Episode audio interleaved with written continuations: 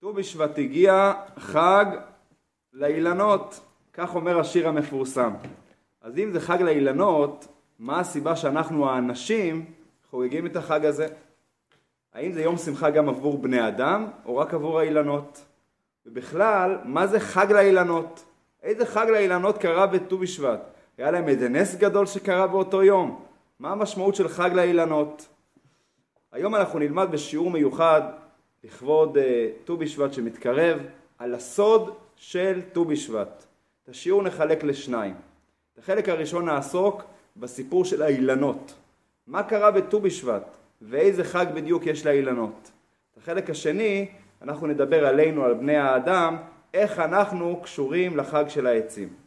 אז נתחיל את השיעור בקלקול החגיגה של ט"ו בשבט. או אולי דווקא תיקון חשוב. תגידו אתם.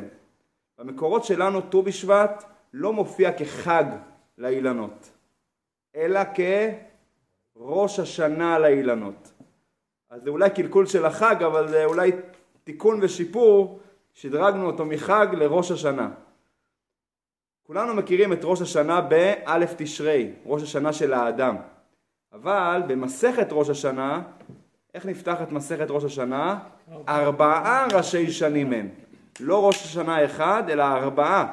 אחד מהם זה ראש השנה לאילנות, שלפי דברי בית שמאי הוא ביום ראש חודש שבט, א' בשבט, לפי בית הלל בחמישה עשר בו, חמישה עשר בשבט, שזה ט"ו בשבט.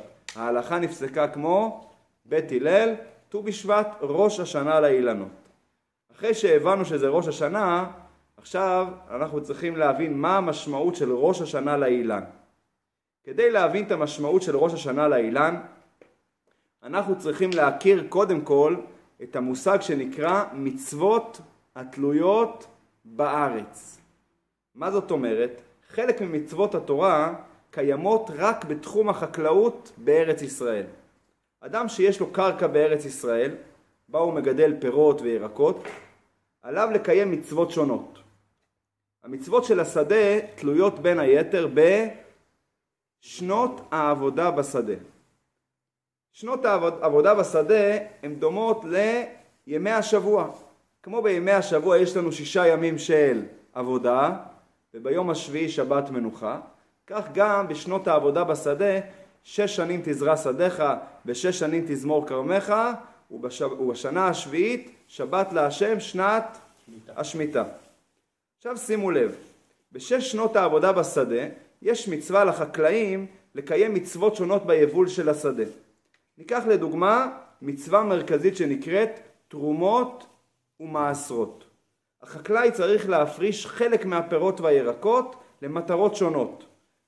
המטרות האלה תלויות גם באיזה שנה התבואה עכשיו נקצרה, מתי הורידו את הפירות ואת הירקות. אם הפירות והירקות צמחו בשנים מסוימות, זה נקרא שנות אבדה, בלי יוד, אבדה, א', ב', ד', ה', ראשון, שני, רביעי וחמישי, אז החקלאי מקיים מצוות מעשר שני. מה עושים עם מעשר שני? לוקחים חלק מהיבול, מעלים אותו לירושלים, אוכלים אותו בירושלים. לעומת זאת בשנים אחרות, איזה שנים נותרו? שנה השלישית והשישית, ג' ו', החקלאי נותן את זה במקום לעצמו לאכול בירושלים, הוא מביא את זה לעניים וזה נקרא מעשר עני. אני חוזר שוב, א', ב', ד', ה', מעשר שני, ג' ו', מעשר עני. איך סופרים את השנה של העצים? לפי ראש השנה. מתי ראש השנה לאילנות? ט"ו בשבט. ט"ו בשבט הוא קובע איזה שנה עכשיו אנחנו נמצאים. פירות שהתחילו את תהליך הפריחה, שזה נקרא חנתה, לפני ט"ו בשבט, אז הם שייכים לשנה הקודמת. פירות שהתחילו את תהליך הכנתה אחרי ט"ו בשבט, שייכים לשנה הבאה. אז כך גם ט"ו בשבט משמש, זה רק דוגמה, ראש השנה עבור מצוות נוספות שקשורים אה, למצוות התלויות בארץ. כמו איסור אכילת פירות שלוש שנים הראשונות, שזה נקרא עורלה, נטע רוואי, שמיטה, כל הדברים האלה קשורים לראש השנה לאילנות. הוא קובע מתי מתחילה השנה. הסיבה שראש השנה לאילנות נקבע דווקא בט"ו בשבט, איך הגענו לתאריך הזה, מה קרה ביום הזה שאלנו קודם, כי בתקופה הזאת רוב הגשמים של השנה כבר ירדו. והאילנות מתחילות כבר את תהליך הצמיחה לקראת פירות השנה הבאה. ולכן נקבע ט"ו בשבט כראש השנה לאילנות, שבו מתחיל, מתחילים הפירות את השנה החדשה של התרומות, מעשרות, עורלה, כל הדברים שמנינו קודם. אגב, חשוב לציין שראש השנה לאילנות הוא בט"ו בשבט, אבל יש ראש השנה לירקות. מתי זה? זה באלף בתשרי. זה פחות מפורסם, כולם מכירים ראש השנה לאילנות. למדנו אם כן מה הסיפור של ט"ו בשבט עבור האילן. אבל למה זה סיבה לחגיגה של האדם? למה זה קשור אלינו? למה צריכים לחגוג את זה? האם יש סיבה לחגיגה? אז נתחיל עם הסיבה הפשוטה. מה הסיבה שמציינים את ראש השנה לאילנות? כיוון שאנחנו מציינים את פירות האילן כמשהו מיוחד מאוד. איפה גדלים הפירות האילנות שחייבים בתרומות ומעשרות? כאן בארץ ישראל. חכמי ישראל לאורך הדורות ראו ביום הזה שמסמל את השנה החדשה של פירות האילן בתור יום שמסמל את האהבה וכמיהה לארץ ישראל. כי אחד מהסמלים של ארץ ישראל זה הפירות שהשתבחה בהם ארץ ישראל, שמשה רבנו כשהוא מבטיח לעם ישראל על הכניסה לארץ, הוא אומר להם משפט כזה, כי השם אלוקיך מביאך אל ארץ טובה, ארץ נחלי מים, עיינות ותאומות, יוצאים בבקעה ובהר, ארץ חיטה ושעורה, וגפן ותאנה ורימון, ארץ זית שמן ודבש. זה שבעת המינים שהשתבחה בהם ארץ ישראל. אז זה אחד הסמלים של ארץ ישראל, זה הפירות שהשתבחה בהם ארץ ישראל. ולכן ט"ו בשבט הוא מסמל את הכמיהה והאהבה לארץ ישראל. המעלה של ארץ ישראל היא לא רק בקדושה שיש בארץ ישראל על פני שאר הארצות, אלא גם באוצרות הטבע המיוחדות שנמצאים בארץ ישראל, ובברכה שנמצאת בתוך אוצרות הטבע הללו. הגילוי השפע הגשמי של ארץ ישראל יתגלה לעתיד לבוא. אבל מאוד מעניין שבתלמוד מסופר כמה וכמה סיפורים מרתקים, שכמה מהאמוראים, חכמי התלמוד, זכו עוד בתקופת הגלות לראות קצת את המעלה הגדולה של ארץ ישראל, ארץ זבת חלב ודבש. נספר שני סיפורים מעניינים. סיפור אחד על חכם בשם רמי בר יחזקאל. התלמוד מספר במסכת כתובות שהוא הגיע לבני ברק והוא ראה עיזים שאוכלות תחת עצי התאנה והדבש היה נוטף מהתאנים מרוב המתיקות שלהם, זה היה פירות של ארץ זבת חלב ודבש והחלב של העיזים גם נטף מרוב שפע של חלב והוא מספר שהדבש של התאנים התערבב יחד עם הדבש של העיזים וזה גרם לנחל גדול. כלומר, הוא זכה לראות את הארץ זבת חלב ודבש בגלוי. סיפור נוסף שמה מסופר על רבי יעקב בן דוסטאי, שהוא אמר ככה, הוא סיפר מלוד לאונו, שני מקומות בארץ, גם אנחנו מכירים את זה היום, הוא אומר המרחק הוא שלושה מילים. זה היה המקומות היישוב שאותם הוא מציין. פעם אחת הוא מספר, הלכתי בחשיכה לפני שהאיר אור היום, ושימו לב, הלכתי עד קרסולי בדבש של תאנים. ארץ זבת חלב ודבש. כלומר, היו כמה מחכמי התלמוד שזכו לראות התגשמות של הנבואה ארץ זבת חלב ודבש. אבל זה לא משהו שאנחנו חווים אותו כל כך כיום. אמנם גילו עכשיו הרבה אוצרות אה, גז וחופי הארץ וכדומה, אבל התגלות האוצרות של ארץ ישראל נראה לעתיד לבוא שאז גם הקדושה של ארץ ישראל תהיה בגלוי וגם הטוב הגשמי של ארץ ישראל יתגלה בגלוי. המנהג הנפוץ בעם ישראל לאכול בט"ו בשבט פירות האילן, במיוחד פירות שבעת המינים. יש מנהגים רבים נוספים שקשורים באכילת פירות נוספים, יש סדר ט"ו בשבט, ויש גם קטעי לימוד שונים שנוהגים ללמוד. הבן איש חי תיקן תפילה מיוחדת לומר בט"ו בשבט לבקש מהשם לזכות באתרוג מהודר לחג הסוכות. זהו תיקן בט"ו בשבט, ראש השנה לאילנות. כמו כן נהוג בעם ישראל, שבט"ו בשבט לא אומרים תחנון בתפילה, כפי שנוהגים בשבתות ובחגים. כלומר, זה יום שמציינים אותו בתור יום של שמחה. אז לפי מה שלמדנו עד עכשיו, מה הסיבה לחגיגה? האמת היא שהסיבה היא של העצים, של הפירות.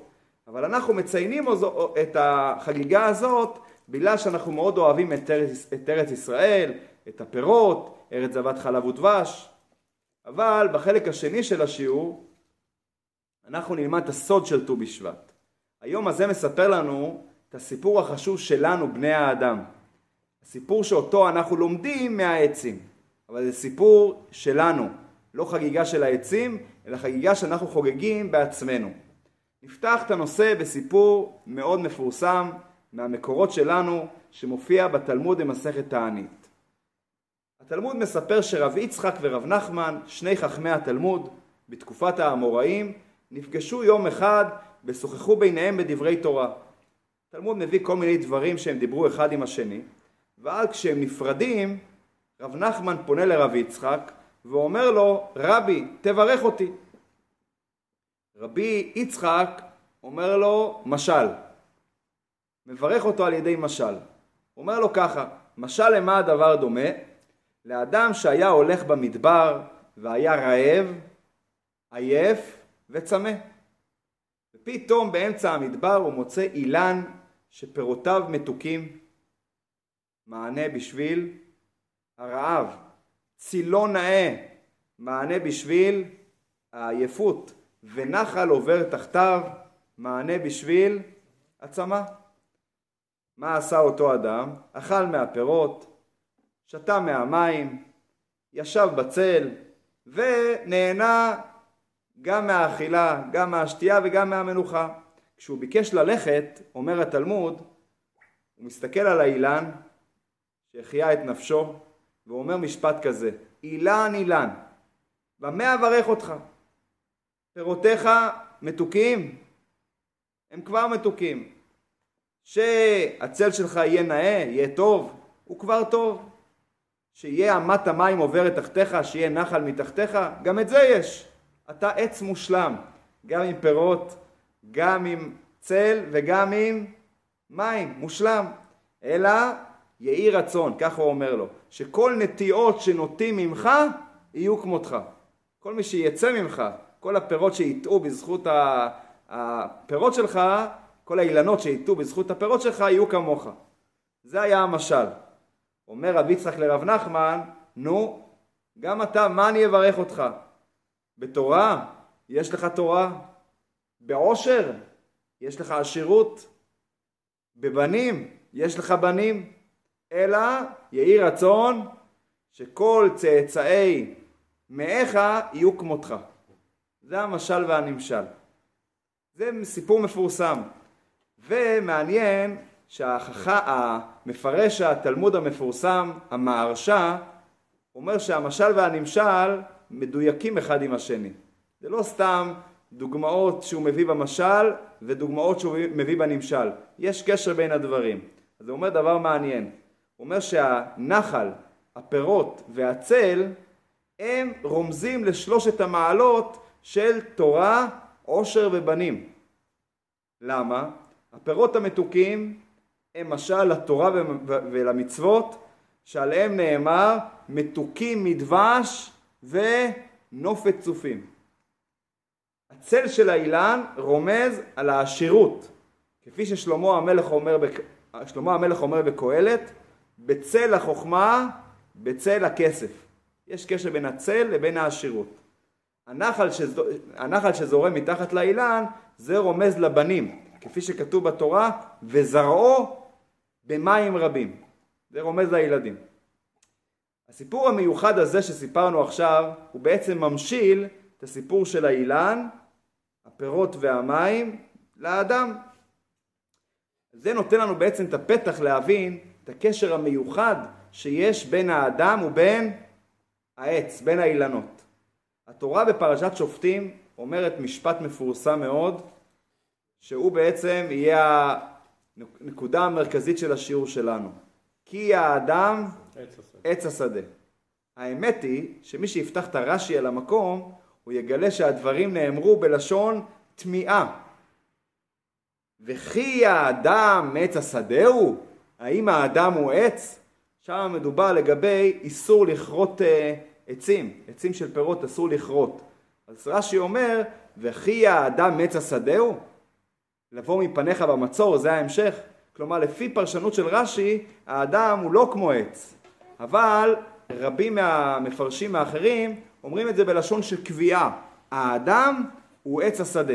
וכך גם התלמוד אומר, שיש קשר מיוחד בין האדם לבין העץ. אלא שאם יש הבדל, אם יש השוואה בין האדם לבין העץ, ההשוואה קצת משונה. כי מה אנחנו בעצם אומרים? כי האדם עץ השדה. מי החשוב יותר? העץ. והאדם הוא כמו עץ השדה. וכאן נשאלת השאלה לכאורה הבסיסית. הרי העולם הזה מחולק לארבעה סוגי נבראים. מלמטה למעלה. דומם, זה הכי נמוך, צומח מעליו, חי, בעלי חיים, ומדבר שזה הרמה הגבוהה ביותר. מדבר הוא נזר הבריאה, האדם, וכאן אנחנו אומרים, מי זה אותו אדם שהוא נזר הבריאה? הוא עץ השדה. אתה משווה את מי שנמצא בראש הפירמידה למי שנמצא לכאורה במקומות הנמוכים של הבריאה. איך אפשר להשוות בין האדם לבין עץ? לכאורה זה מוריד מערכו ומהמעלה של האדם. כדי להבין את זה, נפתח בסיפור נחמד. אולי שמעתם את הסיפור הזה. זה קרה בשנת 1917. האנגלים ניצחו אז בניצחון מאוד גדול את הצבא העות'מאני ששלט בארץ והשתלטו על הארץ. הגנרל אלנבי המפורסם שעל שמו גם נקרא גשר אלנבי, רחוב אלנבי, רחוב אלנבי, יש הרבה רחובות אלנבי בארץ, הוא הגיע לבקר בארץ שנה לאחר מכן וועד העיר תל אביב, מי שעמד אז בראשו היה מאיר דיזינגוף, החליט קודם כל, כמו שאמרת, להסב את השם לרחוב אלנבי ולקבל את פניו בצורה מאוד, אה, קבלת פנים מיוחדת ונרגשת, כדי, אה, איך אומרים, לקבל את המצביע המהולל. כדי שבאמת הוא יקבל קבלת פנים יפה, אז הם שמו ככה לאורך החוף, לאורך הים, הם פרסו שם כל מיני אה, עצים כאלה, אבל לא שתלו אותם, כיוון שזה היה מהרגע להרגע, שמו שם את העצים על פני כל המקום שבו הוא אמור לעבור, וציפו שהוא יראה באמת ככה מחזה מרשים. מה שקרה הם כנראה לא ציפו. רגע אחד לפני שהוא מגיע, פתאום הגיע שם רוח חזקה מהים, וכל העצים נפלו. כי זה לא היה לזה באמת אה, אחיזה. ש...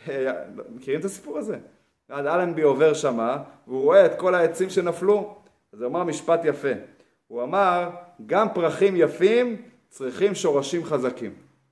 אם אין שורשים, אז הפרחים נופלים ברוח, אה, ברוח קלה.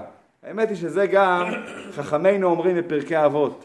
הם אומרים שאם יש לך אילן גדול שענפיו מרובים ושורשיו מועטים, אז הרוחות מגיעות ומפילות אותו. אבל אם יש שורשים חזקים, אז כל הרוחות שבעולם באות ונושבות ולא יכולות להזיז את האילן ממקומו. כך אומרת, כך אומרת המשנה בפרקי אבות. אחת התכונות הבולטות ביותר של העץ זה החיבור של העץ לשורש. אם ניקח את בעלי החיים והאדם שהם בפירמידה מעל העץ, הם, הם עוברים ממקום למקום, הם לא מחוברים כל הזמן למקום בו הם אה, נולדו, בו הם צמחו. האילן הוא כל הזמן מחובר מאיפה שהוא צמח. גם כשהוא הולך ומתפתח וגדל, הוא עדיין מחובר לשורשים. ברגע שאתה מנתק אותו מהשורשים, הוא מיד מתחיל לנבול ולא נשאר ממנו שום דבר. זה כמובן המשל. מה הנמשל? כי האדם עץ השדה, כך גם יהודי. טוב, אתם קרואים אדם, עם ישראל נקרא אדם. כך יהודי. אם יהודי רוצה ללכת ולהתפתח ולצמוח, הוא תמיד צריך להיות קשור לשורשים שלו. מה זה השורשים של עם ישראל? זה המסורת, זה התורה, המצוות, זה השורשים, כי הם חיינו ואורך ימינו, זה החיים, זה מקור החיים של יהודי. וכאן צריכים להבחין בין שני סוגי יהודים. יש יהודים שהם מיעוט בעם ישראל, שהם כל הזמן נמצאים בתוך השורשים. תמיד לומדים תורה, בחורי ישיבות, אברכים, נמצאים כל הזמן בתוך השורשים, בתוך התורה והמצוות. יש סוג נוסף, שזה רוב האנשים, שהם רוב היום, או כמעט כל היום, עסוקים בפרנסה, טרדות היום-יום, עסוקים בעניינים גשמיים, וזה כמו עץ, יש את העץ אה, קטן עם הרבה שורשים והוא קטן, ויש את העץ שהוא הלך וצמח וגדל לממדים גדולים, והוא לכאורה עזב את השורשים. הוא עזב, הוא התפתח. אבל גם העץ שעזב את השורשים, הוא לא יכול לומר לעצמו, טוב, פעם הייתי מחובר, היה לנו נחמד, אני גבוה כבר, אני כבר עצמאי, אני גדלתי כבר, אין לי צורך בשורשים.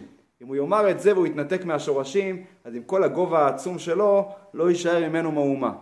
אז כך גם אנחנו, גם יהודי שעוסק בפרנסה, שזה רוב היהודים, הוא גדל, הוא צמח מעבר לשורשים, אבל הוא חייב תמיד להיות מחובר לשורשים, ולזכור שזה בעצם מקור החיות והיניקה שלו.